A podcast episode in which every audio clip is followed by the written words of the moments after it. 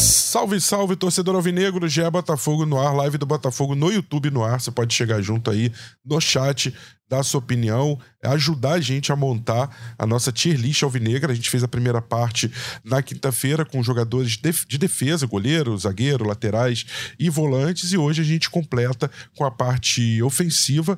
É, claro que também falando do Lucas Halter, que foi um zagueiro é, contratado nesse período, e a gente obviamente não tinha analisado naquele primeiro, na primeira tier list. O John, a gente já tinha falado sobre ele, porque estava muito perto de fechar, faltavam só detalhes burocráticos, então a gente já tinha analisado. Eu vou repassar esses nomes de defesa todos para vocês se situarem, quem não acompanhou, quem não pôde ouvir o podcast, e é, a partir de hoje a gente fazendo a parte final. E vamos discutir outras questões, é, essas diferenças do, do PR e do Adrielson para o Lyon, as questões dos valores, vamos falar da volta do Jefinho, é, do interesse ali, quase que fechando com, com Savarino e que pé que tá isso, então vamos falar de mercado também, mas colocando também, colocando como ponto de, pano de fundo, né, é, como ponto de partida a tier list alvinegra para 2024. Lembrando que a gente já tirou fora aqueles jogadores que não seguem com o Botafogo, então eles nem foram analisados se valeu a pena, se foi certo ou foi errado o Botafogo ter dispensado, porque eles já não, não fazem parte, o Botafogo já não conta com eles. Hoje eu tenho aqui a companhia de Jéssica Maldonado, repórter setorista do Botafogo, acompanha o dia a dia do clube,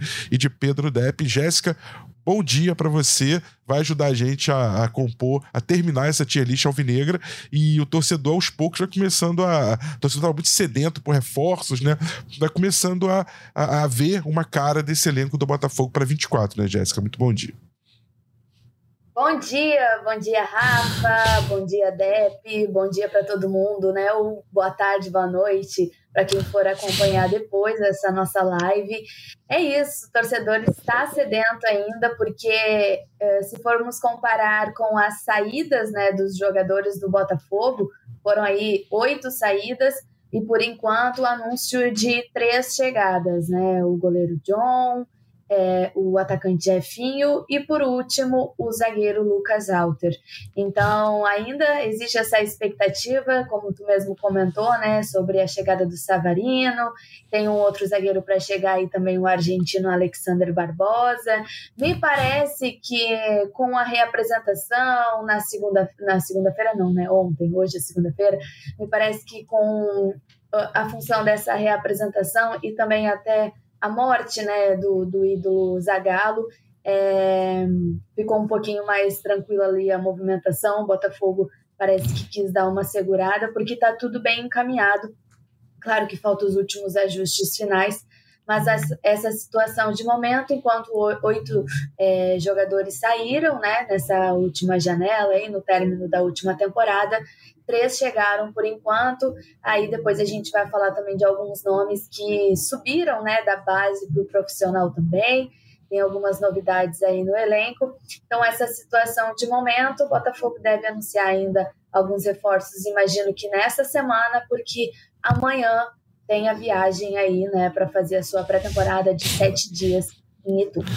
Já aproveita para dedicar esse dia Botafogo, obviamente, ao Mário Jorge Lobo Zagalo, que faleceu aos 92 anos na sexta-feira, é, por volta de 11h40 da noite. O Zagalo é, teve uma passagem, obviamente, brilhante, assim como é, na seleção brasileira como jogador, técnico, também no Botafogo. É, entre os anos ali de 58 e 65, pegou a era de ouro do Botafogo, grande Botafogo, é, Garrincha, enfim, um time, um time recheado de, de, de craques, de dia, enfim. E passou também como técnico, né? Teve ali quatro passagens como técnico do Botafogo, de 66 a 68, em 75 e 78, e entre 86 e 87. Então, é, que descanse em paz, que tenha um, um é, esteja bem onde estiver, né, para você que acredita em algo além, é, que o Zagallo possa ter esse descanso ao mesmo tempo e seja homenageado através desse GE Botafogo, dessa live, desse podcast. Um, um grande nome na história, um dos principais, os grandes nomes da história do Botafogo. Pedro Depp, é, do canal Setor Visitante no YouTube, nosso GE Botafogo, nosso voz da torcida, participou dessa primeira parte do, da nossa tier list e agora completando com jogadores ofensivos e esse é, bonus track aí, esse, essa carta a mais ali do Lucas Halter, que chegou é de defesa, a gente então vai analisar ele primeiro, mas pronto aí para mais uma uma tier list, já tá de volta, né? Já voltou de pelo, pelo teu fundo aqui. Percebo que você já voltou do, da, do tour ali pela, pelas praias do Nordeste, pela Paraíba. Então, pronto para esse início de, de ano no Rio, né, Dep? Fala aí, Rafa, Jéssica, torcedor ouvireiro que está acompanhando mais um GE, um podcast aqui do GE. Olha, todo de volta ao Rio de Janeiro e na semana passada eu, eu tinha comentado aqui no podcast que estava tranquilo com relação à falta de reforços. Eu não tinha dúvida que o Botafogo ia trazer jogadores, principalmente para suprir essas perdas, né? Da saída do Lucas Perry, do Adrielson. Então eu não tinha nenhum medo. Uma coisa é saber que o Botafogo contratar, outra coisa é a qualidade dos jogadores que estão chegando aqui e a gente pode debater. Mas do jeito que o torcedor se comportava na internet, parecia que eles imaginavam que, em vez de estar atrás de jogadores, o Texas estava jogando dominó com o Mazuco na, na pracinha em Copacabana. Mas não, eles estão ligados, estão trazendo jogadores, se vão render, aí já são outros 500, a gente vai comentar né, o, o Lucas Halter, que é um jogador que, que vem para cá, acho que talvez no primeiro momento não empolgue tanto, mas o Adriano, quando chegou aqui, também não empolgou. Aí é questão de você confiar é, no, no scout, no nome que o Botafogo vai estar tá trazendo, né? Mas o Lucas Halter que chegou aqui até com mais cartaz do que o Adrielson, porque vem aí de uma temporada e meia boa pelo Goiás, né?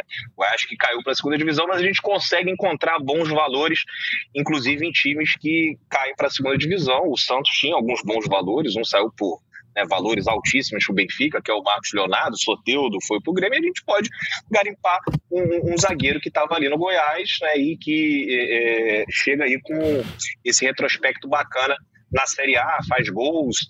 Enfim, espero que é, consiga é, ir bem com a camisa alvinegra, né, que seja um bom substituto para o Adrielson. Pega ali um pouco a questão da experiência, né? Vai ser a primeira vez jogando num clube com, com mais pressão. Não que no Goiás não tenha, mas aqui os objetivos, a ambição atual do Botafogo é mais alta. Se fosse o Botafogo de cinco anos atrás, quando a gente brigava ali né, para pegar uma Sul-Americano, para não cair, beleza, mas agora a gente está pensando mais alto. A gente quer ser campeão uma Copa do Brasil, de uma Libertadores, brigar nas cabeças no Campeonato Brasileiro.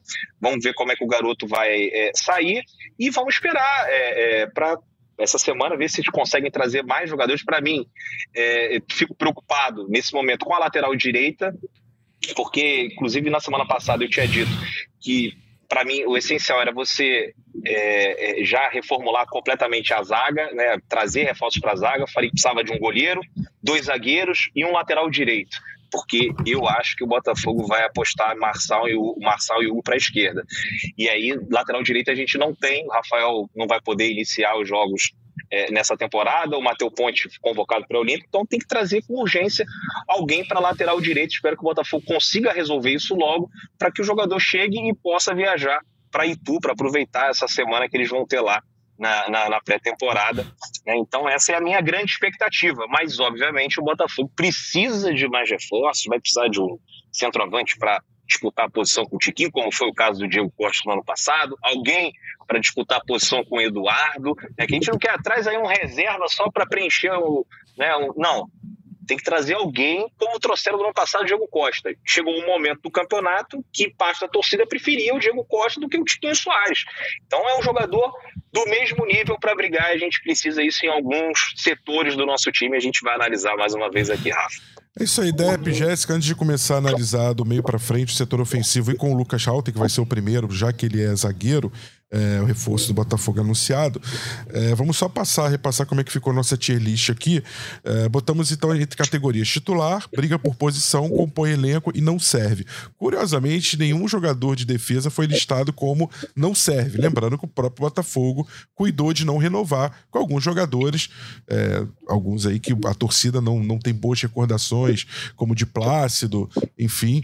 É, o Botafogo emprestou o JP Galvão. Tem alguns exemplos aí, é, não renovou com o Luiz Henrique, é, não, não exerceu a, a, o direito de, de, compra né, do Luiz Henrique, por exemplo. Então a gente já falou desses casos. Mas até agora, ninguém foi listado como não serve. Todo mundo está em alguma casinha útil, pelo menos, nem que seja para compor elenco. Mas vamos lá. Titulares, por enquanto, listados aí pelo, pela galera do podcast passado, eu, o Depp e o Diba Pérez, Gatito, Fernandes, Mateu Ponte, Vitor Cuesta, Danilo Barbosa e Titi briga por posição. O John, até essa questão do John e do Gatito foi polêmica, foi um voto ali no desempate.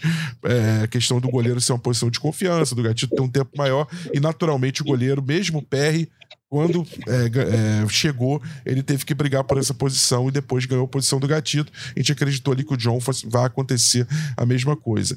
É, Hugo Marçal, Sampaio Baixos e Marlon Freitas. O Sampaio a gente tinha colocado no titular, mas já com aquela ressalva de que o Sampaio Cuesta mesmo, né? É, chegando devagar pra gente poder raciocinar. É, eu tô, é porque eu tô só listando algo que já tá lá. Se você entrando no podcast passado, tem lá essas, essas definições. A única alteração que a gente fez, que eu tô vendo que dá para ser feita aqui, é que a gente botou inicialmente Sampaio e Cuesta como a dupla titular por falta de opções, na verdade. Quando chega o Halter, eu acredito que da mesma forma que o Halter vai brigar por essa posição, ele vai brigar com alguém que a gente tinha colocado como titular. Então eu tô passando aqui naturalmente o Sampaio para a categoria de briga por posição. O Cuesta ainda ali, acredito que ele, entre ele e o Bastos, é, mesmo com o fim de temporada bem ruim dele, ainda falta um nome ali para chegar e brigar por essa posição, né? Uh, e aí no compõe elenco a gente tem o Igor Gabriel, terceiro goleiro, o Rafael, que está machucado ainda e não teve sequência, o Souza, é, zagueiro, que naturalmente, se você tiver uma composição de quatro, cinco zagueiros, ele possivelmente volte ali para o Botafogo B. É, o Patrick de Paula, que está ainda lesionado, se recuperando de um longo período de natividade, né, desde o início de 2023. E o Newton, que é aquele caso também, mesmo que a gente falou do Jefferson, zagueiro, jogadores que eventualmente vão ser mais ou menos aproveitados do time B. O Newton parece ser já está fazendo a sua transição. Mas então a gente fechou o pacote com esses jogadores. É... Jéssica, vamos começar falando do Lucas Halter, então, que é o único jogador que não é de ofensivo, porque ele foi contratado depois do nosso podcast de quinta-feira. Lucas Halter, então, para você, Jéssica, ele já chega para ganhar a posição titular automaticamente, ou ele vai brigar por posição? Qual, qual é o patamar, qual é a prateleira do Lucas Halter na nossa tier list? Olha, na minha visão, Rafa, ele chega assim para ser titular e muito em função do esquema que o Thiago Nunes deve adotar no início aí do campeonato é, carioca, em função né, de não ter o lateral direito. A gente já viu essa dificuldade que o Botafogo teve na reta final do ano passado. Então, em função disso, né, de não ter ali um jogador titular para a posição para a lateral direita, ele optou por mudar o esquema. Então, eu imagino é, com base no, nas movimentações de mercado do Botafogo, como encerrou o ano passado, e também porque em alguns jogos né, acabou dando certo. É, na verdade, não deu certo, mas deu mais errado jogando com a linha ali de quatro defensores do que com três. Então, eu acho que, em função aí dessa, desse esquema tático que o Thiago Nunes vai usar com três defensores, no caso, três zagueiros, eu acho que o Lucas Alter chega assim, para ser titular, tendo em vista esse esquema. E outro que ele também já vinha sendo titular no Goiás, né? Inclusive fez gol contra o próprio é, Botafogo. É um jogador jovem, mas nem tão jovem assim. Então, na minha visão, ele chega assim para ser titular. É, pessoal, lembrando na live aqui que o, o Souza é, tá indo pro Molembique. Eu, eu só confirmar essa, é, essas transações entre é, é, times da holding, né? É, só a gente é, confirmar primeiro se isso vai se, se, concretizar, mas é um movimento que tem sido bastante comum. É, o Carlos Alberto, por exemplo, é, foi um desses casos. O Botafogo exerceu a compra dele, estava é, emprestado com, pelo América Mineiro, exerceu a compra e foi para o Molembique. Algo que já aconteceu lá atrás, Luiz Oyama, Barreto, é, vários, vários outros casos. E aí o, o Botafogo pegando e, vendendo ou emprestando ali para a holding, né, para um, um time menor da holding, no caso Molembique que tá jogando o Campeonato Belga. Bom, vamos lá. É, Pedro Depp, Halter titular ou Halter briga por posição? É, é, só para depois, só para passar assim, o, ah, quem é Lucas Halter, galera que acompanha menos, é, ele foi formado pelo Atlético Paranaense, já teve seleção de base, é, sub-17, é, ele, é um, ele é um cara assim que não, não surgiu do nada, não, não, foi o cara que fez o gol de, lá no, no Botafogo só no, no Engenhão, não retorno, né, naquele 1 a 1 ele é um cara que já tem é, sub-23, né, enfim, o cara já bastante promissor para o mercado, embora seja jovem, ele tem uma, uma certa rodagem de campeonato brasileiro desde, desde 2017 ali na, na Sub-17 e em 2019 passou a fazer parte do elenco principal do Atlético Paranaense, depois foi emprestado para o Goiás, só para dar uma, uma passada geral do Lucas Halter, de 23 anos. Pedro Depp. Olha, eu acho que ele foi contratado para ser titular do Botafogo, mas a gente tem que ver como é que vai ser essa briga ali interna. Né? Tem o Alexander Barbosa, que deve ser o titular pelo lado esquerdo, mas na direita a gente também tem o Bastos, que é um zagueiro experiente, que jogou cinco anos na Lazio. Pô, um cara defensor que joga cinco anos né, num time top do futebol italiano, alguma coisa ele deve ter. Só que essa coisa que ele tem ainda não conseguiu mostrar pra gente. Porque chegou no Botafogo depois de muito tempo sem jogar, estava no futebol da segunda divisão da Arábia, e, e acho que de repente com uma pré-temporada pode até ser o titular. Mas no momento, né, assim, como torcedor, uma pessoa que não tem muito acesso ao que está acontecendo lá dentro, acho que deve ser o Lucas Jalter, mas não descartaria também se o Baixo surpreendesse da gente e, e, e, fosse titular, porque a gente viu pouquíssimo dele, né? Mas vai estar ali brigando por uma posição com certeza, o, o Lucas Jalter. Bom, é, então fechamos o Lucas Halter como titular, a princípio, né? Acho que até pela carência do elenco, ele entra ali na, na mesma prateleira hoje do Gatito. É, hoje, assim, o Mateu Ponte, ele tá na. É, é assim, como lateral de ofício, ele é a única opção. Mas eu acredito que, como lateral direito, se você pegar qual o time do Botafogo que inicia jogando, até pelo fato de ele estar tá disputando o Pré-Olímpico, eu acredito que o Botafogo comece com o Tietchan na lateral direita e Danilo Barbosa e mais um segundo volante, que aí vai ter que ver se vai ser o Marlon, o Newton, enfim, é, ou, ou, se vai compor de outra forma. É, o melhor o mais regular meio-campo do Botafogo, curiosamente, quase que certo de começar jogando como lateral direito, posição que ele jogou improvisado é, no Brasileirão, que ele também já conhece do início da carreira dele, jogou muito de ala direita, de lateral direito. É, vamos lá. É, continuando então, vamos para o meio de campo, começando pelo meio de campo, uh, com, com, os nomes que, que a gente vai, vai listar aqui. Eduardo, uh, meio campo Eduardo, que assim teve momentos, oscilou muito no campeonato, né? Eu acho que assim, é, se você pegar a campanha do Botafogo, eu falei isso no, na última live, no último podcast. Tem jogadores que parecem representar, cristalizar o que foi a, a, a oscilação, a derrocada do Botafogo no segundo turno do brasileiro. Alguns de uma forma mais linear, alguns caíram realmente de rendimento, como Vitor Cuesta, Fernando Marçal, é, é, Marlon Freitas, enfim, e outros de uma forma mais assim, é, oscilante, vamos dizer. Porque o Eduardo, por exemplo, fez o gol na, naquela derrota de 4 a 3 Palmeiras, ele faz o primeiro gol.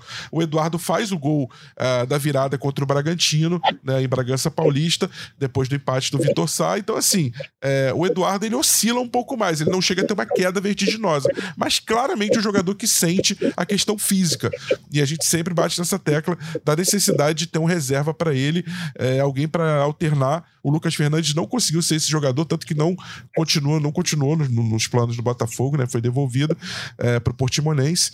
Então, assim, Pedro Depp e Jéssica Maldonado. É, onde a gente coloca o Eduardo nessa, nessa lista aí? Ah, não tem como fugir, né? Independente dessa oscilação, para mim o Eduardo é titular, né? Um jogador de muita qualidade. Acho que pela idade avançada, vamos dizer assim, né? É, é, um jogador que acabou oscilando fisicamente, sentiu aí o calendário do Campeonato Brasileiro, mas é, ele em boa forma, em boas condições, né? Vai ter uma pré-temporada ainda que curta, é titular no time. Para mim, o, o, Eduardo é titular absoluto, apesar também de que não tem nenhuma sombra para ele, né? A altura do Eduardo.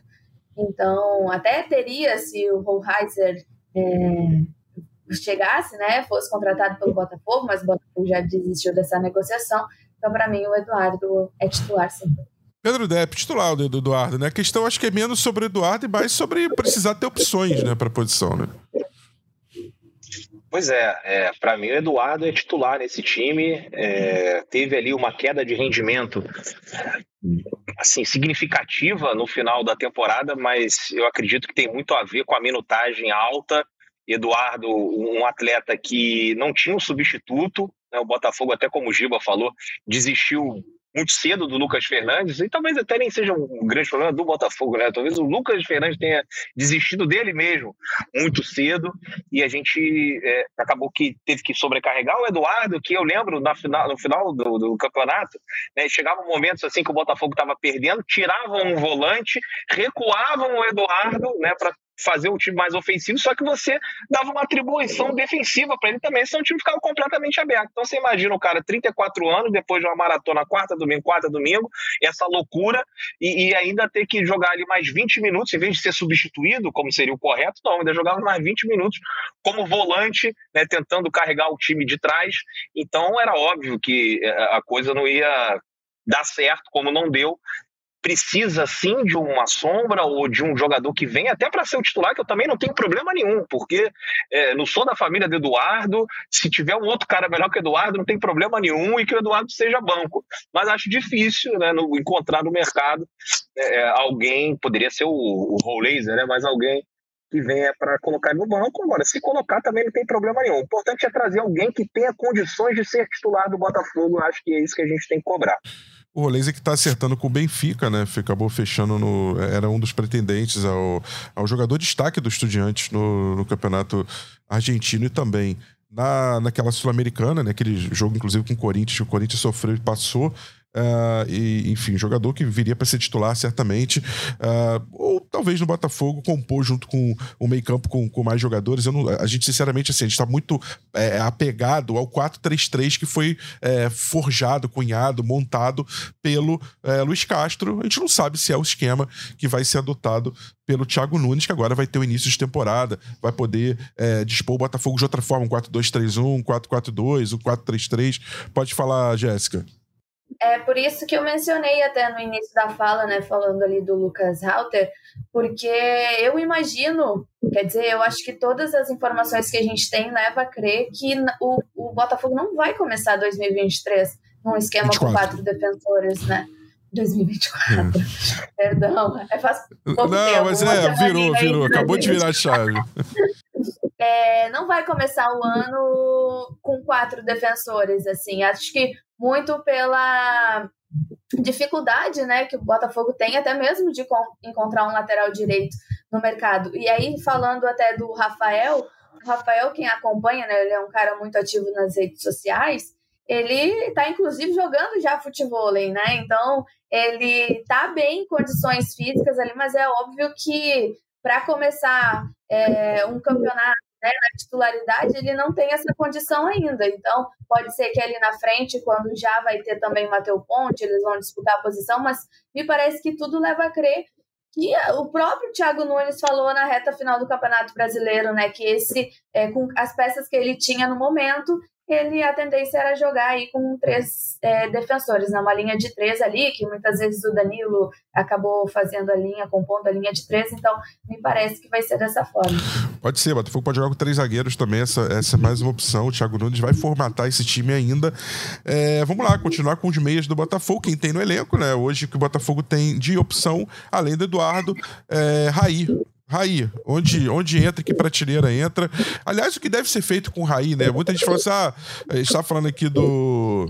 É, da, da, da possível é, negociação do Souza, zagueiro. Esses jogadores que estão ali na, no meio termo, jogadores mais jovens, que pode, até tiveram uma chance no, nos últimos anos, mas chances raras.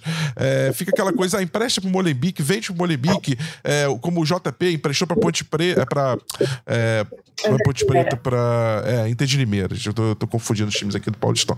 Mas, mas emprestou pra Inter de Limeira. Enfim, o que fazer com esse tipo de jogador? Mantém no elenco. Então, assim, a gente tem lá as categorias. Titular, briga posição, compõe elenco ou não serve. Em que prateleira que entraria o Raí Jéssica e Pedro Depp. Ah, eu gostaria de ver um pouquinho mais o Raí. É, assim, ele, né, fez ali, teve bons momentos ali na base, mas aí quando subiu ao profissional, a gente teve pouquíssimas oportunidades de vê-lo, às vezes na reta final ali do campeonato, é, dos jogos do Campeonato Brasileiro. É, é, a gente não tem subsídio também porque a gente não consegue acompanhar os treinos, né? Mas é um jogador que figura, eu diria que na metade dos jogos, a temporada passada, esteve ali entre os relacionados. Depende muito do que a gente vai ter aí de reforço, né? Que o Botafogo vai ter de reforços aí para posição. Mas no momento é o que tem, né? Eu acho que ele é o único jogador que poderia fazer aí uma substituição ao Eduardo, embora ainda inexperiente, sem ritmo de jogo. Eu fico muito na dúvida, mas eu acho que eu colocaria ele aí para compor o elenco. E aí, Depp? Aí, faz o que com ele? Eu acho que o Raí está no limite né, do compor o elenco, quase chegando no não serve. E esse campeonato estadual acho que vai ser importante para ele ter ali a oportunidade de conseguir ganhar alguns minutos né, e se apresentar contra os pequenos, quem sabe jogar algum clássico e a gente vê se realmente dá para continuar ou não. É, e se não der, acho que o caminho é parecido com esse do JP, você emprestar para um time da, da segunda divisão, né, alguém que esteja precisando para o meu menino conseguir se desenvolver, né, conseguir é, cons é, esses minutos que são importantes nessa, nessa fase da vida dele, né, dessa carreira dele como jogador de futebol.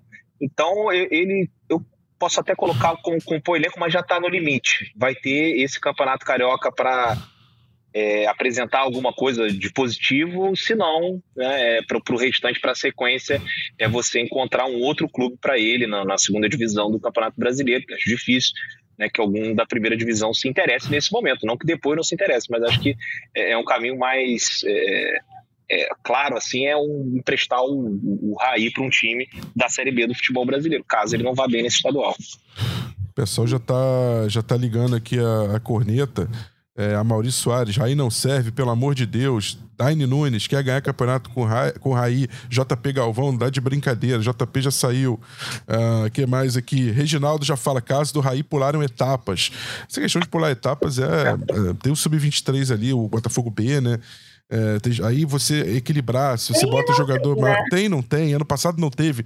Em 2020. Não, você 2022... tem que ter esses caras no elenco também. É. Você tem que ter uns caras da base no elenco. Não tem como. Né? Você vai contratar 25 caras. Não tem como.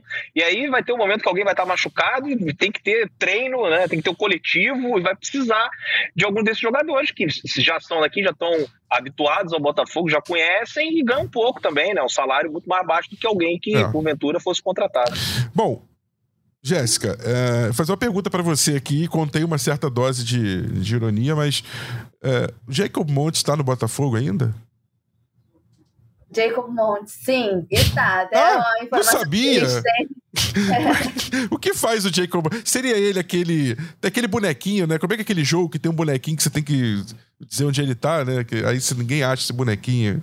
Enfim, vocês vão saber do, do jogo que eu tô falando, né? Não Acho sei, que é Among Us, Among Us, né? Ficou esse jogo. Então, Mas, enfim, é um jogador que o ano passado, né, uh, seguidamente a gente via ali nos treinos, foi inclusive convocado, né, para a seleção lá da uh, Nicarágua.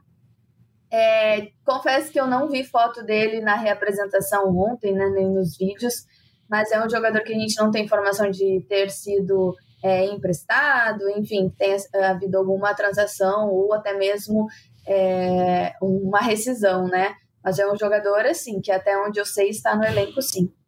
O Rony Araújo lembra onde está o Oli. Pode ser, mas o Oli, o Oli era difícil achar porque estava no meio de um monte de gente. Eu acho que não tem tanta gente para o Oli se esconder no caso do Jacob Potts.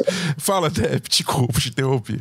Ô, Rafa, não, só uma coisa que a, a Jéssica falou sobre o Jacob Montes, que a gente não viu nenhuma foto, nem vídeo dele na Botafogo TV. Um outro que passou aí, que ninguém viu, foi o Cuesta, né? Cadê o Cuesta? Onde está o Cuesta? Se representa? Fica no Botafogo? Não fica?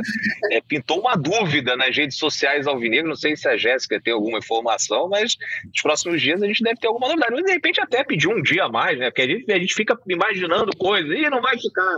Aí o cara pediu um dia a mais de férias para se representar hoje, mas eu não vi imagem do Coenso, não.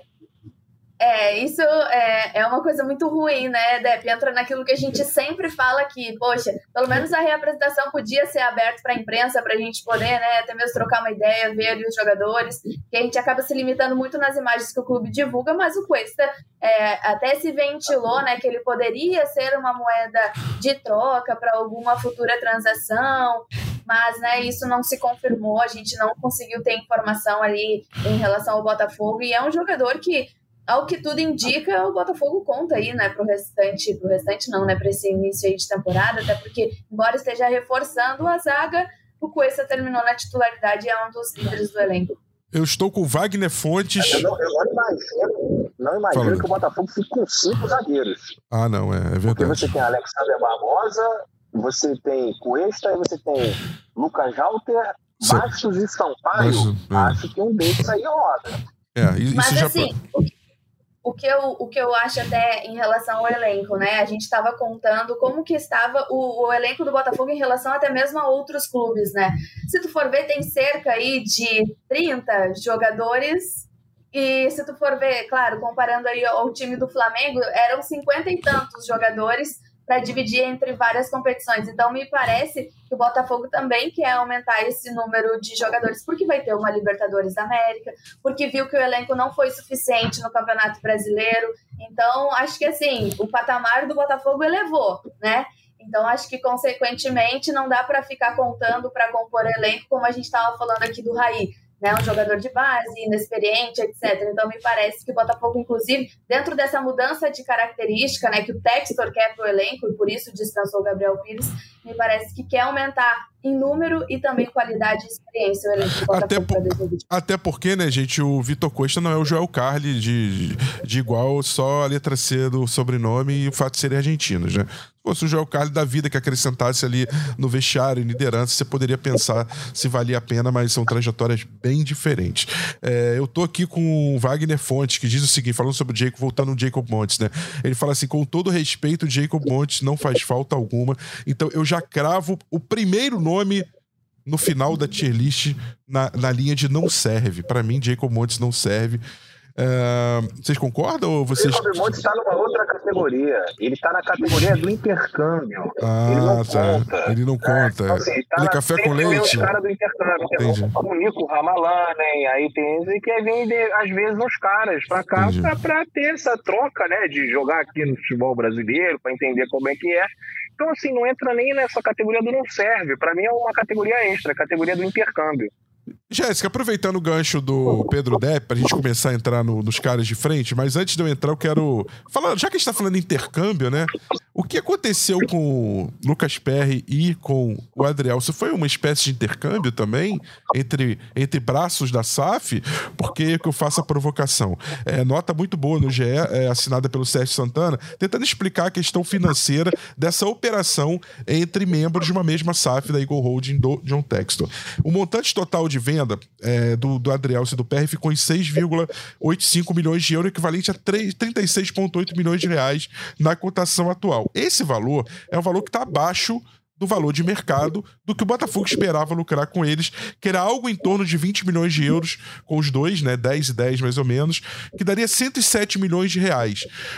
Aí veio a polêmica, o Texton foi cobrado nas redes sociais e disse: "Não, é, quando a gente faz venda entre dois times de uma mesma, é, de uma mesma empresa, né, no, é, a gente tenta fazer de uma forma que isso não comprometa o balanço futuro. Então, por exemplo, é, o, São Paulo, o, o Esporte Clubes Formadores é, ganhariam menos dinheiro se você vende apenas 50% e não 100%. Ah, mas se você vende 50%, é, esses outros 50% que são do Botafogo, eles ficam numa venda ou eles ficam já imediatamente para o Botafogo? Tem muita coisa mal parada e mal explicada que eu queria que você tentasse ajudar a esclarecer esclarecer pra gente passar uma régua, botar um, aquele, aquele né, peso de porta já em cima, ou virar a página, como você prefira.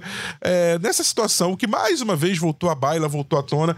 A primeira tinha sido lá no, no ano de 2022, ele na venda do Jefinho, que agora volta por empréstimo. Então, assim, é, volta, volta aquela, aquela nuvem negra, aquela, aquele questionamento sobre essas operações entre Botafogo e Lyon, enfim.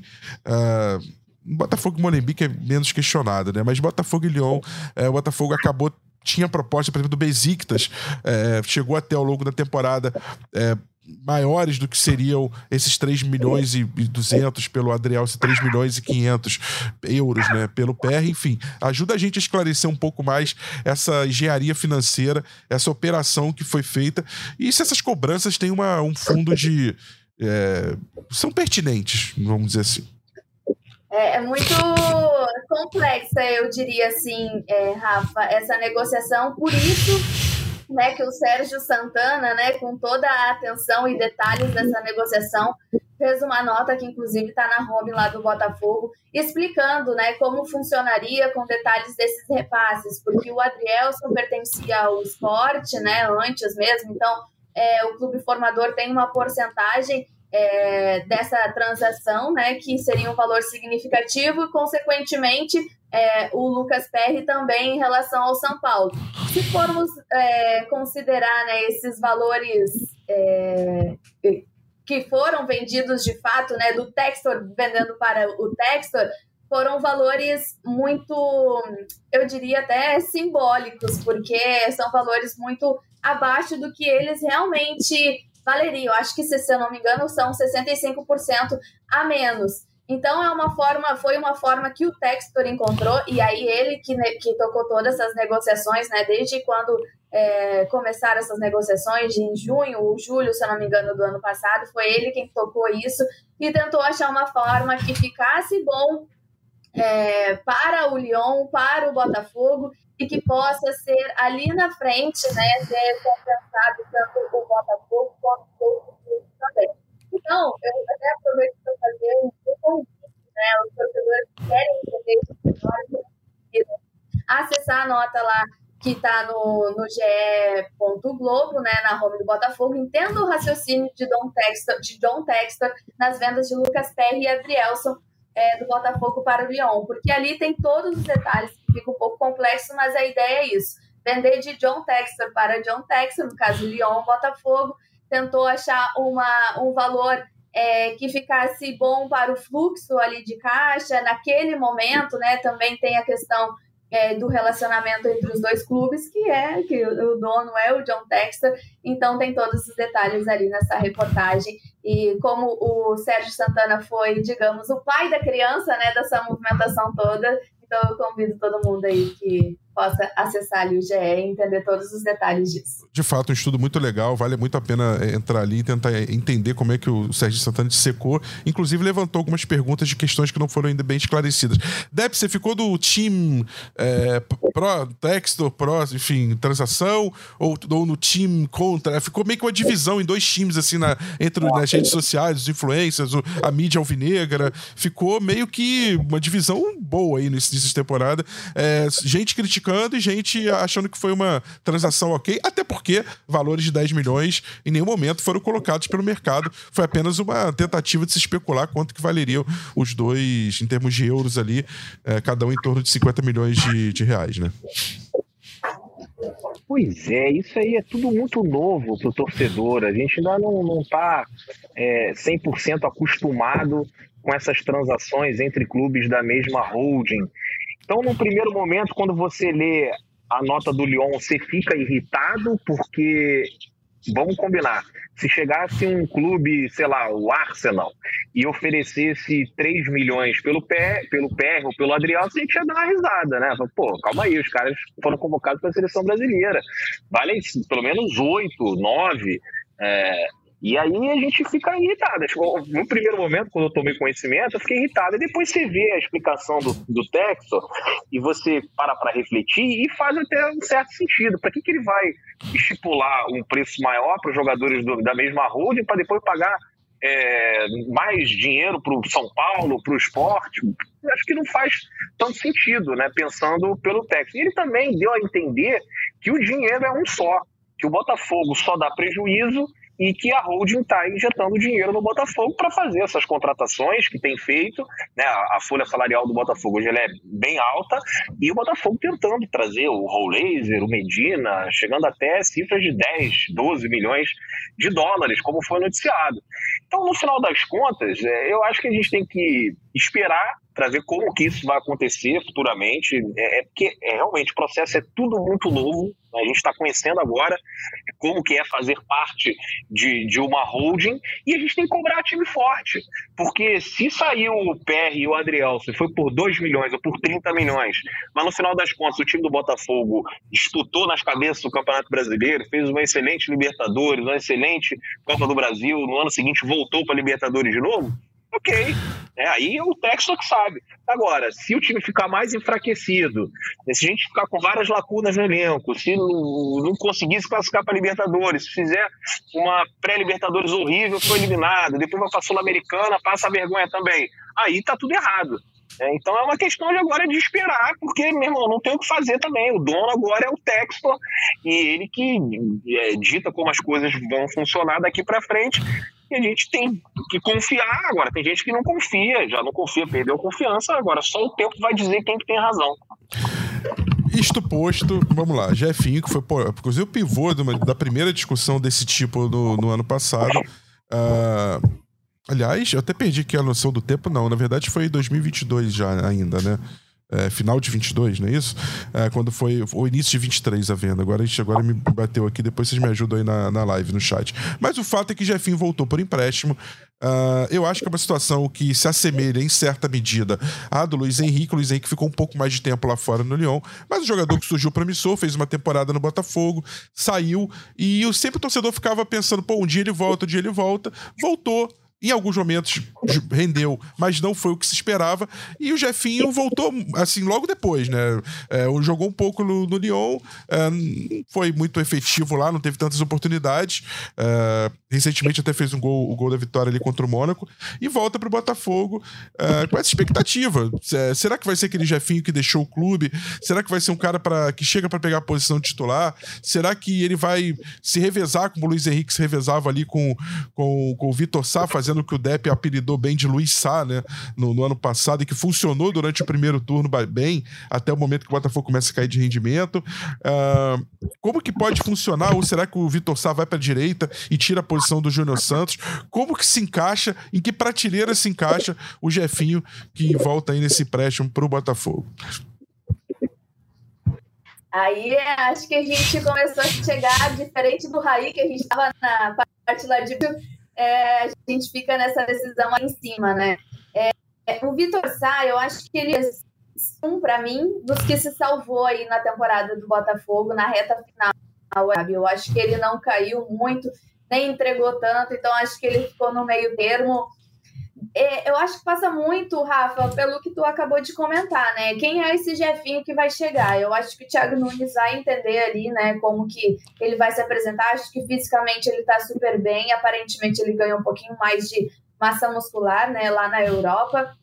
Então eu acho que isso somado à vontade que ele tá, principalmente de jogar uma Libertadores, né? Me parece que ele tá muito feliz assim, com essa possibilidade de voltar ao Botafogo, de estar próximo da família. Eu acho que tudo isso, né, dentro desse fator emocional que tanto prejudicou o Botafogo ano passado, eu acho que também isso pode ajudar o Jefinho aí nessa, nesse, nesse 2024, nessa temporada, lembrando que ele está né, emprestado até o fim do ano. Então, assim, eu, eu me coloco numa dúvida entre o Vitor Sá e também o Jefinho, mas acho que ao mesmo tempo é importante para o Vitor Sá né, ter alguém é, com uma situação que possa, de um jogador que possa ser titular, né, fazer um pouquinho mais de, de bafo na nuca desse jogador aí, embora o Luiz Henrique não tenha ido muito bem na reta final aí, inclusive foi alvo de críticas né, dos torcedores por entrar de forma um pouco displicente em alguns jogos. Eu acho que o Jefinho chega aí com, sei lá, emocional, fatores extras aí de motivação. E eu fico muito na dúvida ainda. Sou uma pessoa muito indecisa, eu não sei o que eu faria. Depende muito também de como o Vitor Sá chegaria. Eu acho que eu colocaria assim o Jefinho na equipe titular. Pedro Depp, eu não vou ficar em cima do muro, não. Para mim, o Jefinho briga por posição, e aí não tô dizendo que ele tenha qualquer limitação técnica, embora o jogador que tá se desenvolvendo ainda, muito habilidoso. Acho que hoje o Botafogo não vai ter, não tem um driblador como ele no elenco, um jogador criativo que, que, que, é, que a gente fala, no, usando um termo muito é, disruptivo, né? Um cara que, que, que, que, consegue quebrar aquela coisa ortodoxa, tradicional do jogo, quebrar a linha. Mas eu falo briga por posição porque tem o Vitor Salá, que fez um, uma boa temporada, até acho que mesmo na reta final ele fez boas partidas pelo Botafogo. E acho saudável, né? Como a Jéssica falou, acho que saudável ter essa briga. É importante, como a gente falou do exemplo do Tiquinho com o Diego Costa, né? No início. É, você falou bem. É bom ter, né? Saudável ter. Dizer que o jogador vem para brigar por posição não quer. Não tô desvalorizando ele nessa prateleira. Tô, na verdade, valorizando a função e a posição. Que passa a ter dois bons jogadores para brigar. Pelo menos o meu raciocínio é por aí, Depp. É, eu acho que, que é por aí. E não vou ficar em cima do muro, não. Meu titular para o início da temporada, ó.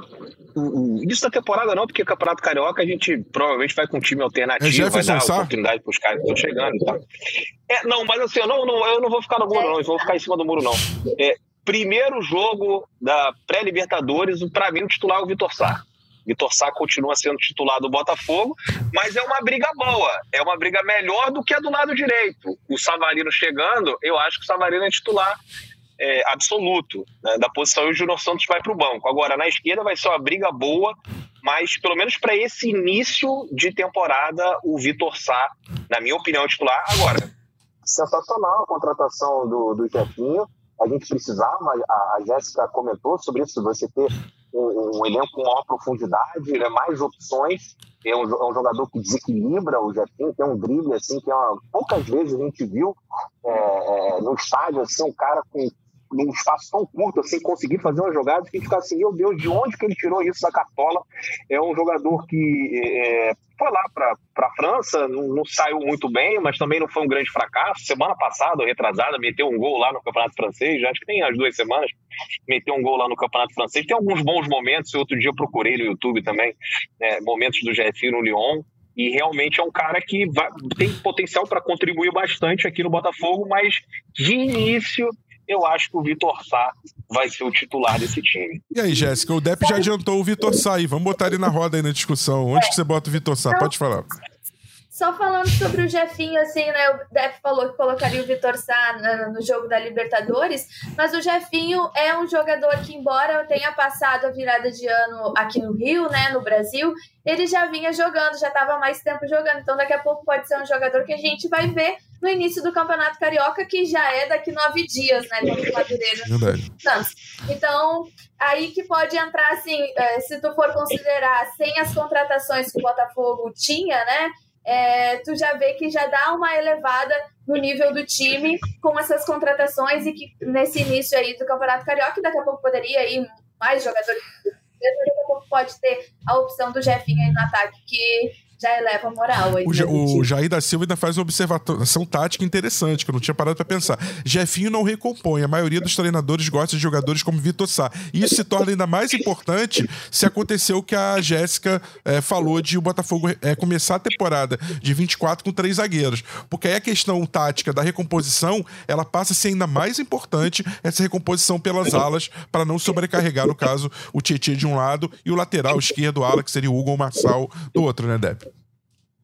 O, o, Rafa, o, o Vitor Sá teve uma minutagem muito baixa comparada aos outros titulares.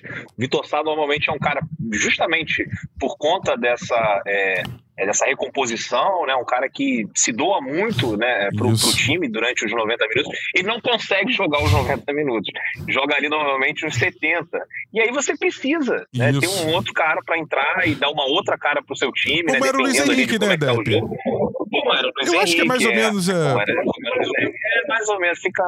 Talvez o, o Jefinho num nível maior do que o Luiz Henrique, eu, vamos ver, né? Eu acho que o Botafogo. bastante do Luiz Henrique. Eu, eu acho que o Botafogo ganhou. Olha que comparação. Eu acho que o Botafogo ganhou o Luiz Henrique com vidro elétrico e, airbag, né? Uma coisa assim, né? Luiz Henrique. Luz, sei lá. Fala aí no chat se você discorda aí, pode falar que eu leio aqui. É, vamos lá, gente. Então já matamos o Vitor Sá? Não, o Vitor Sá, então, pra Jéssica, dá pra. Ele ficaria na briga por posição, é isso? Invertido com relação ah, então, a. Isso que, isso que eu ia te perguntar, o, o Rafa. A gente só pode colocar 11 jogadores, é isso? Titular só 11. Eu acho que a gente pode fazer em alguns casos é não ter o titular daquela posição, assumir que os dois vão brigar a igualdade e não colocar nenhum dos dois como titular. Poderíamos. Mas Ó, mais de um não. Vou, vou, jogar com o regulamento embaixo do braço. Eu não estava na última, então eu tenho condições de botar 11 jogadores pra, pra, na titularidade. Você pode tirar o Júnior Santos e jogar o Vitor Sá pro outro lado. Também o Botafogo fez isso e. É, então, porque o Vitor também é, é o Savarino, né? Da né? Se o Savarino fechando, também tem opção. Mas é isso, você vai barrar o Savarino, vai arrumar um problema aí com o torcedor. Que acho que não. desses nomes todos, né, os que foram anunciados, os que estão sendo especulados, o Savarino é o que mais agradou o torcedor do Botafogo. Vamos chegar no outro Jefferson, né? Botafogo adora o Jefferson, né? Depois que o goleiro parou, agora já tem dois aí pro elenco. A gente vai colocar ainda o Savarino. Vamos, vamos botar o Savarino. Vamos, vamos chegar Isso. nele. Então, então onde está o Vitor Sá, Jéssica? Onde... Vamos, vamos, vamos, vamos, vamos inverter, vou inverter. vou colocar o Jefinho, que disputa a posição, embora para mim ele vai ser o titular no início da temporada no Campeonato Carioca, e vai o Vitor Sá na titularidade. Eu também tô com eu tô nessa. Vitor Sá começa a titular. É mais ou menos o raciocínio que eu usei pro Gatito lá no gol. Sei que são posições bem diferentes, mas acho que ele, ele é um cara de confiança, por outras razões em relação ao Gatito, mas é de confiança. É, teve uma boa temporada, mas como, como o Depp pontuou bem, é um jogador que se desgasta muito na, no vai e vem precisa de ter alguém ali para ir trocando, como era o Luiz Henrique agora. Provavelmente vai ser o Jefinho. Quem sabe o Jefinho ganha posição. É, isso seria um bom sinal, seria sinal de que ele tá rendendo bem. É, vamos falar do, do outro Jefferson, então. Jefferson Savarino que tá quase certo. Quando você estiver ouvindo esse podcast, é capaz até dele já ter acertado. Então a gente vai tratar como a gente tratou o John no outro podcast, é, como um nome certo aqui. Jefferson Savarino, jogador de seleção da Venezuela, jogador que é, apareceu no Zulia da Venezuela, mas é, onde ele se firmou mesmo ali foi no, no, Atlético Mineiro, aquele time campeão de 2021. Em 2022 saiu pro Real Salt Lake da MLS e tá lá desde então. É, Botafogo fez a, tá com a proposta na mesa, quase certo de para assinar, apenas pequenos detalhes. Jéssica pode até falar como é que tá essa negociação, que detalhes são esses, se, se tá. Quão próximo está de 0 a 100 é, vamos botar numa escala, com o próximo está o Savarino, e já pode falar aí onde você botaria o Savarino, que é ponta direita, ele vem para brigar por posição ou para ganhar a posição de Júnior Santos. Vocês fiquem à vontade para falar. É o tanto que aí a gente vê dentro do que eu já tinha falado, né? O tanto que Savarino vai é, acrescentar o time do Botafogo nesse quesito aí de elenco, né? De reforçar o elenco, de trazer mais experiência. O Júnior Santos terminou a última temporada bem, né? Em alta, fez uma sequência de jogos, principalmente ali com o Lúcio Flávio, inclusive com a ajuda de Lúcio Flávio. É, mas hoje o Savarino chega, né? Eu diria aí que tá 90% de chances aí de, de, de chegar ao Botafogo. Faltam os últimos ajustes, ele viajar para cá né, e ter ali, fazer os seus exames físicos. Ele que na última, no, na, no início aí da última temporada, né, fez 12 jogos, é, começou sete como titular no Real Salt Lake. Então, assim, considerando o Savarino que jogou na Atlético Mineiro, para mim ele vem sim também é, para assumir a posição. É, o Júnior Santos, eu acho que vai ficar no banco, como ficou em boa parte da temporada 2023, tendo aí, né, é, apenas o. Inclusive, a gente tem que mencionar, né, tem ali o, o, o Segovinha também, né, naquela posição, e eu acho que a gente pode pegar nesse nome aí também, mas para mim ele chega, assim, para ser um dos titulares, o Sabarino, e o Júnior Santos aí, para mim, vai, vai brigar por posição. Então, acho que que é isso. Mas agrega muito Savarino nesse quesito, assim, ter um elenco mais reforçado em experiência, etc. E aí, Deb, já, Savarino e já botando o Júnior Santos, que é o concorrente pela posição junto aí nessas. Quais prateleiras que eles ficam? Eu, eu, eu tô gostando de como as pontas do Botafogo estão ficando, né? Com, com, muitas opções e opções de jogadores com características diferentes. E, e, e, eu coloco o Savarino, obviamente, como titular absoluto, mas talvez num jogo de Libertadores contra um time mais físico, que tem uma bola aérea mais forte, você pode colocar o Júnior Santos. Então, assim, você tem opções num calendário que o Botafogo pode chegar a ter 80 jogos. Então, a gente está debatendo aqui ao titular. Se for jogar uma final da Copa do Brasil, uma final da Libertadores, o Savarino, para mim, é titular e é indiscutível, né? Óbvio, vai ter que provar isso dentro de campo. Mas se fosse hoje, colocaria o Savarino, que acho que é bem melhor do que o Júnior Santos, mas pode ser que em determinado contexto o Júnior Santos né, possa ser titular também, e a gente vê isso do, do lado esquerdo do Botafogo. Então, assim, como o Botafogo montou as pontas, eu acho muito interessante e queria que fosse feito também né, no restante do, do, desse elenco, né? Um cara que a gente pudesse contar, ó, o Eduardo joga esse jogo, mas se não puder, entra um outro cara com outras características, né, mais jovem tal, a mesma coisa no ataque ataque, com, com o Tiquinho Soares, na lateral, é, nas laterais. Então eu gostei do desenho dessa, dessa, dessas pontas do Botafogo. Acho que o Savarino é titular, o Júnior Santos é reserva, mas acho que a gente vai ver muito o Júnior Santos nessa temporada. Né? E, e o Júnior Santos, que divide opiniões, alguns acham bagre, outros craque, eu acho que não é nem 8 nem 80. É um bom jogador que pode ser útil, como foi nessa reta final. Se o Botafogo não tivesse tomado todos aqueles gols no final, o Júnior Santos sairia aí é, é, com, com muita moral com a torcida do Botafogo. Mas a defesa, que foi o calcanhar de Aquiles do Botafogo nessa final de temporada, acabou impedindo que o Júnior Santos tivesse mais fãs aqui na torcida. Mas acho que vai ser útil, vai jogar e que bom que o Botafogo tem opções agora, para você dos dois lados, né, dependendo do adversário, dependendo do jogo, você coloca um titular ou coloca o outro. Invertemos então em relação ah, tem uma a. outra coisa Diga. também. Tem uma outra coisa também, que o Savarino, muito provavelmente, deve ser convocado para a Copa América. E aí você tem nove jogos de, do Campeonato Brasileiro que você não tem o, o seu jogador Sim. titular. Mas aí você tem o Júnior Santos, que acho que assim, para contar por um período. E ah, no Venezuela normalmente também não fica um mês inteiro, né? O cara que vai convocado pelo Venezuela deve ficar uns 15, 20 dias fora, não fica 30, 40. Mas você tem é, um jogador ali para ser titular durante cinco jogos. E outra coisa, que a gente vai falar provavelmente agora, né? ainda tem o Diego Hernandes, tem o Segovinha. Isso, vamos falar dos entrar. dois. Não, inclusive, o pessoal na live lembrando aqui que. É, quero até pegar para dar o crédito aqui, deixa eu ver. Uh, um fala Júnior Santos pode ter esse centroavante, isso já foi testado, nem falo tanto, mas o Savarino, ele joga também flutuando ali por trás em alguns momentos, quase como naquela posição do 10 ali, como reserva para Eduardo, é uma opção secundária, não é a posição original dele, mas é uma perdi aqui daqui a pouco eu vou ver quem que falou quem fez esse comentário aqui e lembrou que o, que o Savarino pode jogar também flutuando ali por trás do, do, do centroavante. Então poderia até eventualmente, em alguma situação de um jogo, de uma necessidade de um Botafogo mais ofensivo, você jogar com o Júnior Santos espetado pela direita, o, o Vitor Sá ou o Jefinho pela esquerda e o Savarino junto ali. É, um, é mais um centroavante, esquema ultra ofensivo, mas poderia ser pensado também, nesse caso, é, com o seu Eduardo. É, vamos lá, Matias Segovia e Diego Hernandes, os jovens é, que aí no, no, no Botafogo. Né? Enfim, muita gente questionou que o Botafogo priorizou nas janelas do ano passado jogadores mais jovens para mercado, para revender no futuro, uh, que deveria ter é, agido de uma forma mais assim, pensando no título, no campeonato e, e contratado jogadores mais tarimbados, mais experientes, que esse teria sido um grande erro. Mas o fato é que hoje nós temos é, dois jogadores promissores, cada um em sua seleção já convocado para mundiais sub, para é, é sul-americano, sub também, né? É, o Matias Segovia, Segovinha, que ganhou até música, ganhou até camisa ano passado, e o Diego Hernandes, é, uruguaio Diego Hernandes, os dois pontas. É, o Segovinha pode jogar pela ponta, mais pela ponta direita, o Hernandes pode jogar nas duas e até flutuando ali pelo meio. É, com a análise, o que, que a gente pode esperar e onde eles se encaixam nessas prateleiras do Botafogo para 2024. Jéssica Depp, esse pacotinho aí de dos jovens Paraguai e Uruguai.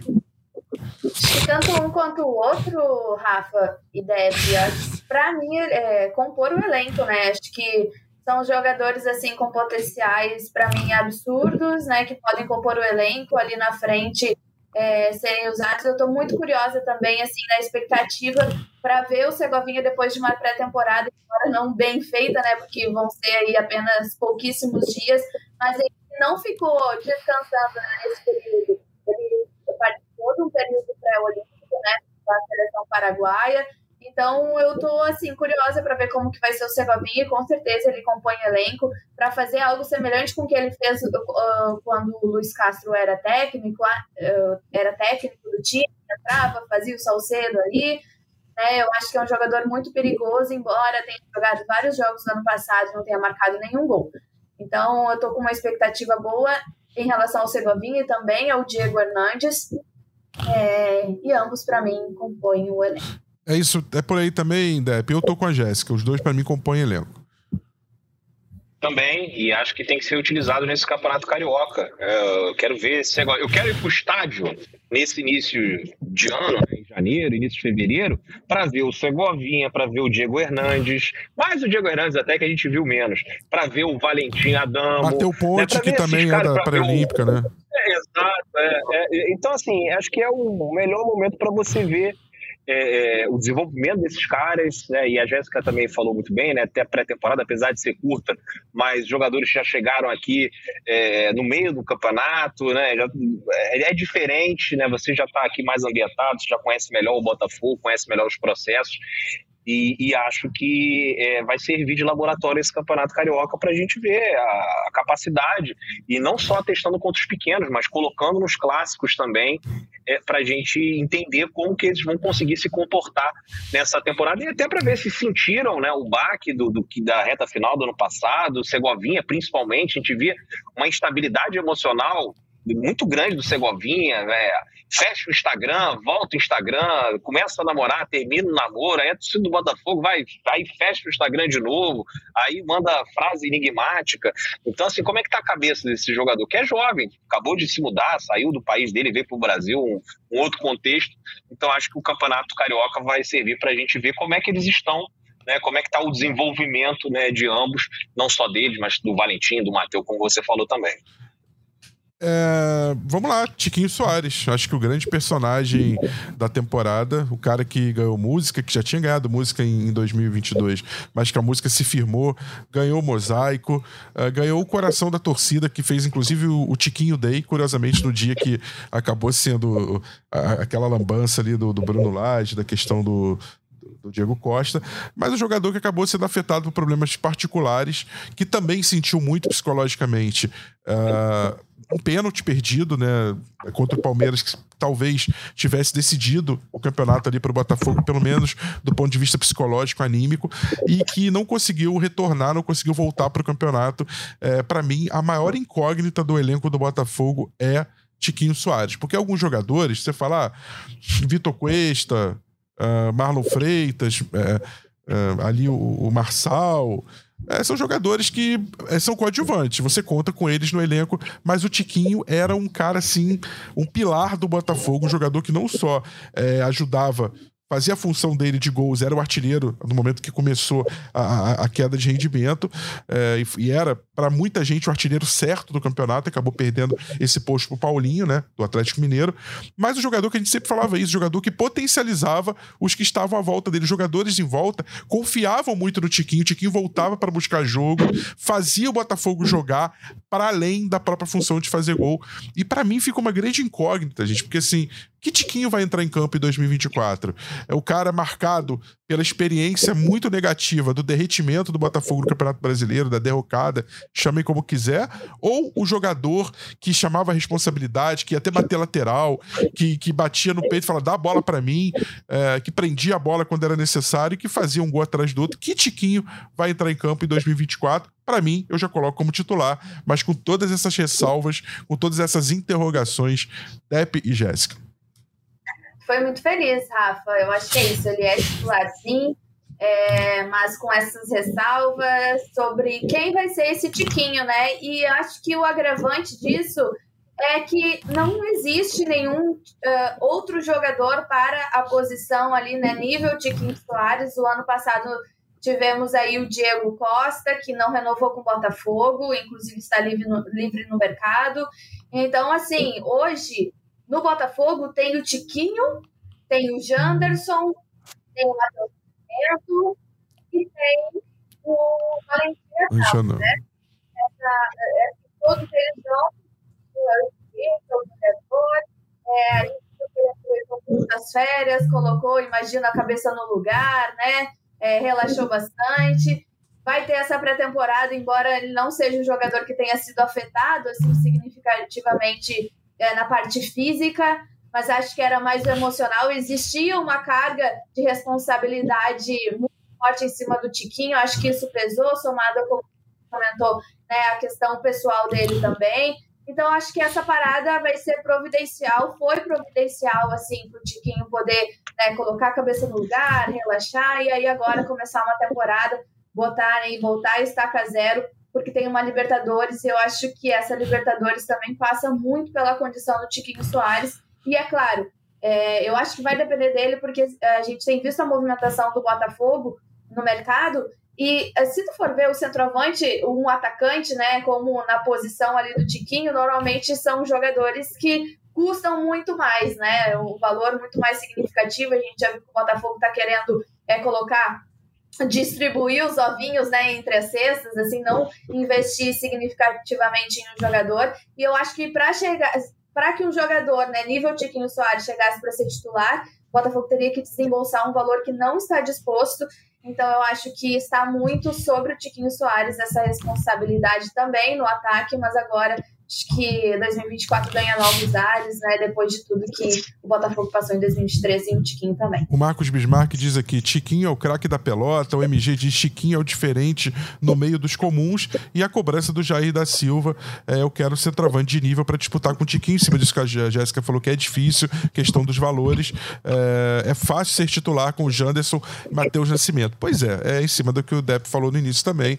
É, quando tinha o Diego Costa, você podia em alguns momentos pensar: será que eu eu vou de Diego? Será que eu vou de Tiquinho? Pelo menos botava uma dúvida na cabeça, por exemplo, aquele jogo com o Grêmio, em que o Tiquinho não joga, o, o Diego faz um partidaço. É, não, não passa por ele a culpa na virada é, do Grêmio. Ele faz, inclusive, um gol, chama a responsabilidade. É desse tipo de jogador que o Botafogo precisa. Eu acho ainda que o Tiquinho é esse tipo de jogador que vai chamar a responsabilidade, que vai bater no peito, pedir a bola para ele, mas ele passou por um problema pessoal e também se afetou muito por uma questão técnica pontual de um lance que ele já não via tão bem, obviamente, é verdade, mas um lance crucial aos 37 segundo tempo ele perde o pênalti que faria o 4 a 1 contra o Palmeiras no, no Newton Santos e praticamente da minha visão sacramentaria o título do Botafogo, ele acaba tudo isso se soma e ele acaba se perdendo no final da temporada, mas acho que ele não é o mais culpado de todos, se é que dá para botar culpa em um, eu acho que essa culpa tem que ser dividida entre vários jogadores do elenco que não sustentaram. Pedro Depp e Tiquinho Soares. Para mim, Tiquinho Soares continua sendo F três pontinhos. É, pelo horário aqui eu não vou falar, mas vocês conhecem a música do, do Tiquinho Soares. É, acho que esse ano vai meter aí mais 30 gols. Ele sentiu, concordo, é, o pênalti tem aquela questão familiar também, que a gente já comentou aqui algumas vezes, mas enfim, é uma, um assunto para a gente não ficar aqui abordando toda hora mas eu vejo o Tiquinho Soares né, tendo mais uma boa temporada com a camisa do Botafogo. E tem um momento do, do da reta final que eu acho que é, é, ele transmite assim o que a gente deve esperar realmente do Tiquinho, que é um cara com personalidade porque tem que ter muita coragem para pegar a bola, botar embaixo do braço, bater aquele pênalti no jogo contra o Curitiba, porque se ele perde aquele pênalti, ele ia enterrar a carreira dele no Botafogo. Seriam dois pênaltis decisivos e ele colocou aquela bola para dentro, né? mesmo com. Acho que todo mundo que estava assistindo pela televisão, e era um jogo que a torcida não pôde ir, né, por conta da punição que o Curitiba sofreu, acho que Tava todo mundo nervoso e achando que o Tiquinho ia perder. E se perdesse, cara, ia ser muito complicado para dar a volta por cima. Mas ele foi lá, bateu, mostrou que tem personalidade e acho que não vai se abater. Né? É um ano novo, vida nova. Eu sei que ainda tem muita gente aí remoendo né, o ano de 2023, mas não dá para mudar o que aconteceu. Agora é pensar no futuro e tentar é, é, é, voos mais altos, né, conseguir trazer um título que a torcida já está aguardando aí há muitos anos e acho que o Tiquinho começa com outro psicológico, né, vai estar tá mais forte. Mandou aí algumas mensagens públicas no Instagram dizendo que tem coisas melhores vindo por aí e tal. Eu acho que ele é um cara que tem condições né, de, de trazer essas coisas boas para gente e conto aí com pelo menos mais 30 gols nessa temporada. E ele, na, na temporada passada, foram 29 e acho que mais 7 assistências. Então são 36 participações é, para gol. Acho que é um número alto né, aqui para o futebol brasileiro e conto mais ou menos com desempenho. Agora, não dá para ser Tiquinho Soares e o reserva imediato ser o Janderson. Você tem que trazer um cara que em algum momento, se o Tiquinho tiver numa fase ruim, e a gente já viu que isso é possível, que o Tiquinho não é um super-herói, não é um deus e vai jogar bem é, todos os meses do ano, ano, não vai acontecer. Então, porventura ele chegar no momento em que é, tiver uma contusão, né, não conseguir se recuperar direito da contusão, porque a gente fala do pênalti, a gente fala do, do, do, problema particular e também teve a lesão, né? Que voltou ali em tempo recorde para ajudar o Botafogo e não conseguiu ser o mesmo depois daquilo. E como a gente já viu que isso pode acontecer, tem que trazer um cara para determinado momento ser o titular do Botafogo e a gente não ficar desesperado. É, com todo o respeito ao Janderson, acho que pode estar no elenco, pode ser o terceiro atacante, a gente vai falar dele. Mas o Botafogo precisa ter essa competição interna, alguém para bater de frente com o Tiquinho e quem sabe até ser titular. Eu acho que quanto melhor o elenco, o torcedor do Botafogo vai ficar mais feliz, né? Melhor pra gente também. Mas confio plenamente no Tiquinho. Pra mim não é incógnita, não. O Rony, o Rony Araújo tem uma lembrança interessante. Ele fala que na Copa do Brasil também perdeu pênalti, pênalti decisivo. Ele que perde e o Botafogo acaba naquela cobrança contra o Atlético Paranaense sendo eliminado. É, e depois de perder esse pênalti, não, eu, eu quero só chamar de o seguinte: além de ter feito o gol, depois de ter perdido esse pênalti, ele teve resiliência é, de, de, de, de continuar e principalmente jogar muito bem. Ele jogou muito bem depois ainda de perder aquele pênalti. Então ele é um cara que, em condições normais, talvez não tendo passado pelo problema é, psicológico por causa do pai, que a questão familiar que teve, é, e talvez não tivesse sido o tamanho do que foi realmente a, aquela derrocada coletiva do Botafogo, numa situação normal, o Tiquinho, ele, pessoa, ele, pessoa física, vamos dizer assim, né, por si só, eu acho que ele teria condição e tem condição de superar esse momento ruim que atingiu o elenco como um todo, né? Ô, Rafa, ele, ele fez dois gols nessa eliminatória. Ele fez um gol lá no Paraná e fez o um gol isso, também no Rio isso. de Janeiro. Agora, o time toma uma virada de três gols, o que, que o atacante não, também é vai fazer? É que eu digo né? assim, Tomou seis de abril dois, né? É que eu digo assim, é. de repente o cara com o mental mais fraco, ele ali já teria sentido. Falou, putz, perdi o pênalti decisivo e a partir dali a confiança foi pro ralo. Não foi. Não foi isso que aconteceu. É, e aí também o Marcos Bismarck lembra, o ataque funcionou. O problema foi a defesa. E aí, dos 11, o ataque não necessariamente que o Tiquinho tenha mantido um bom nível, ele também caiu. Mas o ataque como um todo, o Botafogo fez gol nos 11 jogos que é, finais em que não venceu, o Botafogo fez gol em 9. Só não fez contra o Vasco com o Cruzeiro. Então, o problema de fato não foi o ataque, foi a defesa que passou a ser absurdamente vazada em partidas, tomando quatro gols em casa em duas partidas. E aí, aí a coisa foi pro ralo esses jogos contra o Vasco e contra o Cruzeiro, eles vão na sequência dos piores jogos para o torcedor do Botafogo, que é a virada para o Palmeiras e o gol que toma no final do Curitiba. Então, o nosso psicológico estava lá no chão e o dos jogadores também. É, ah, gente tem culpa, a gente não tem culpa de nada. Mas os jogadores têm, jogadores, comissão técnica, diretoria, o dono do time, não tem culpa. Agora, você citou aí 11 jogos. O Botafogo só não fez gol nas partidas seguintes às piores tragédias dos últimos anos, que foi a virada do Palmeiras e o, e o gol do Curitiba ali no final.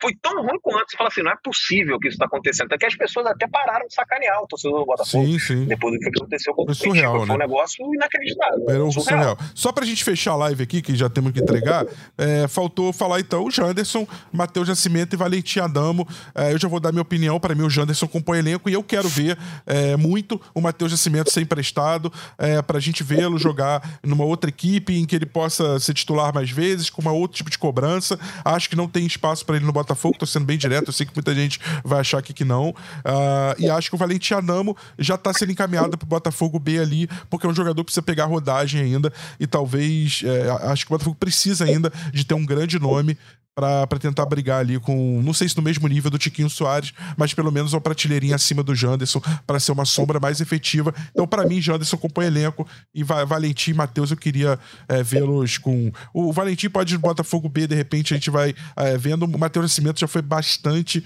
visto, testado. Eu sei que é uma fase de maturação, mas eu queria vê-lo até por isso, ser emprestado, não vendido, mas ser emprestado por um outro clube para ter mais rodagem, mais minutagem. A gente vê na volta se ele pode ainda ser útil para o Botafogo.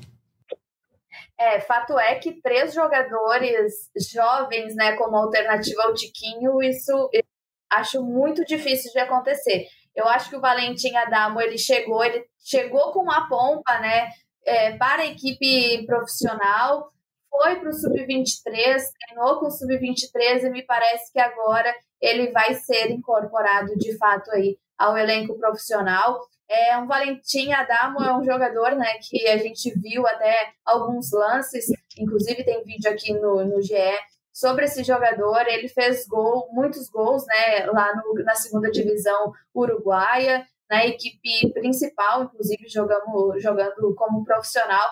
Então, assim, eu quero, estou com expectativa também de ver esse jogador no elenco profissional aí do Botafogo.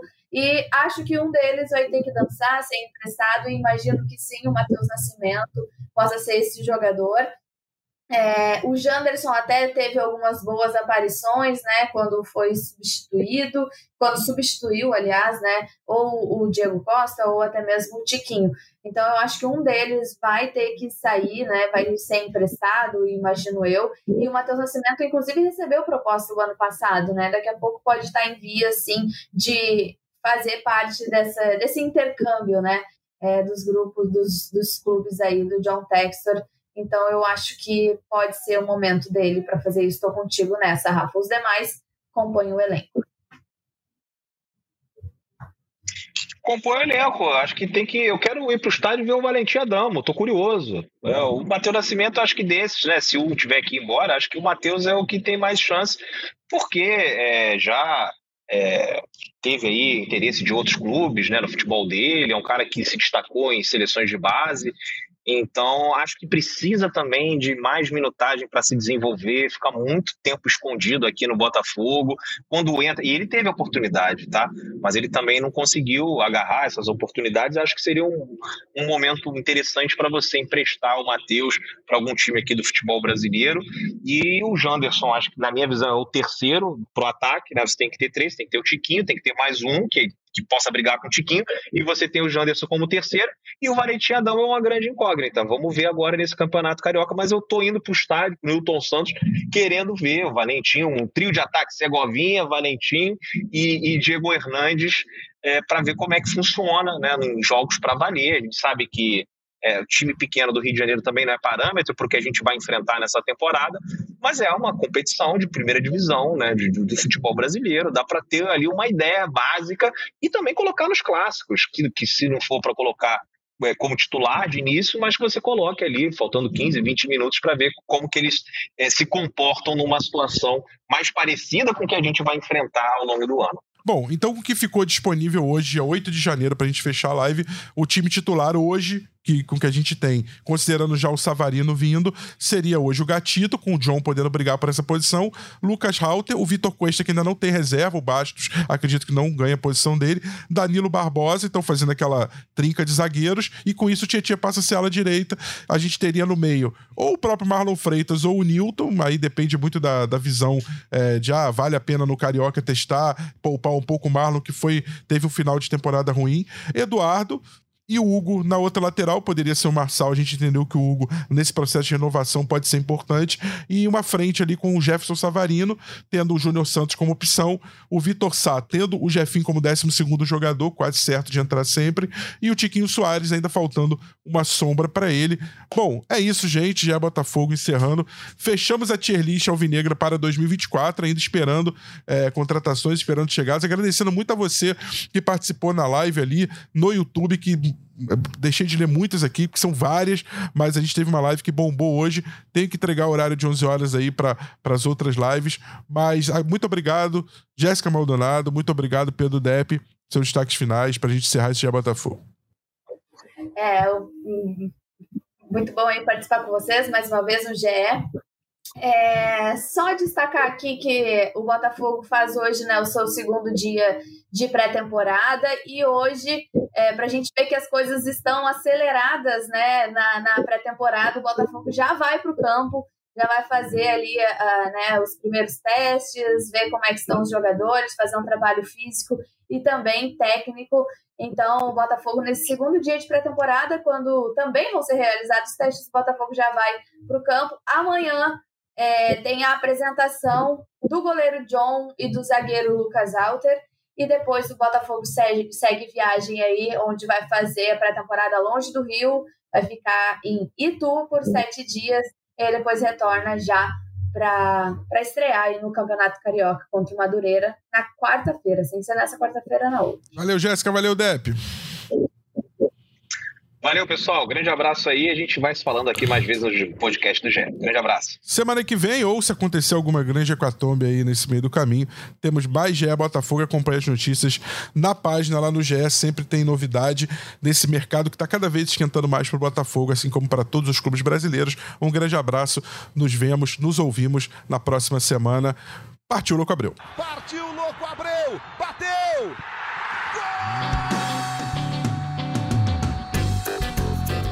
De quem? Do Botafogo! Do Alvinegro, do Glorioso. É o GE Botafogo.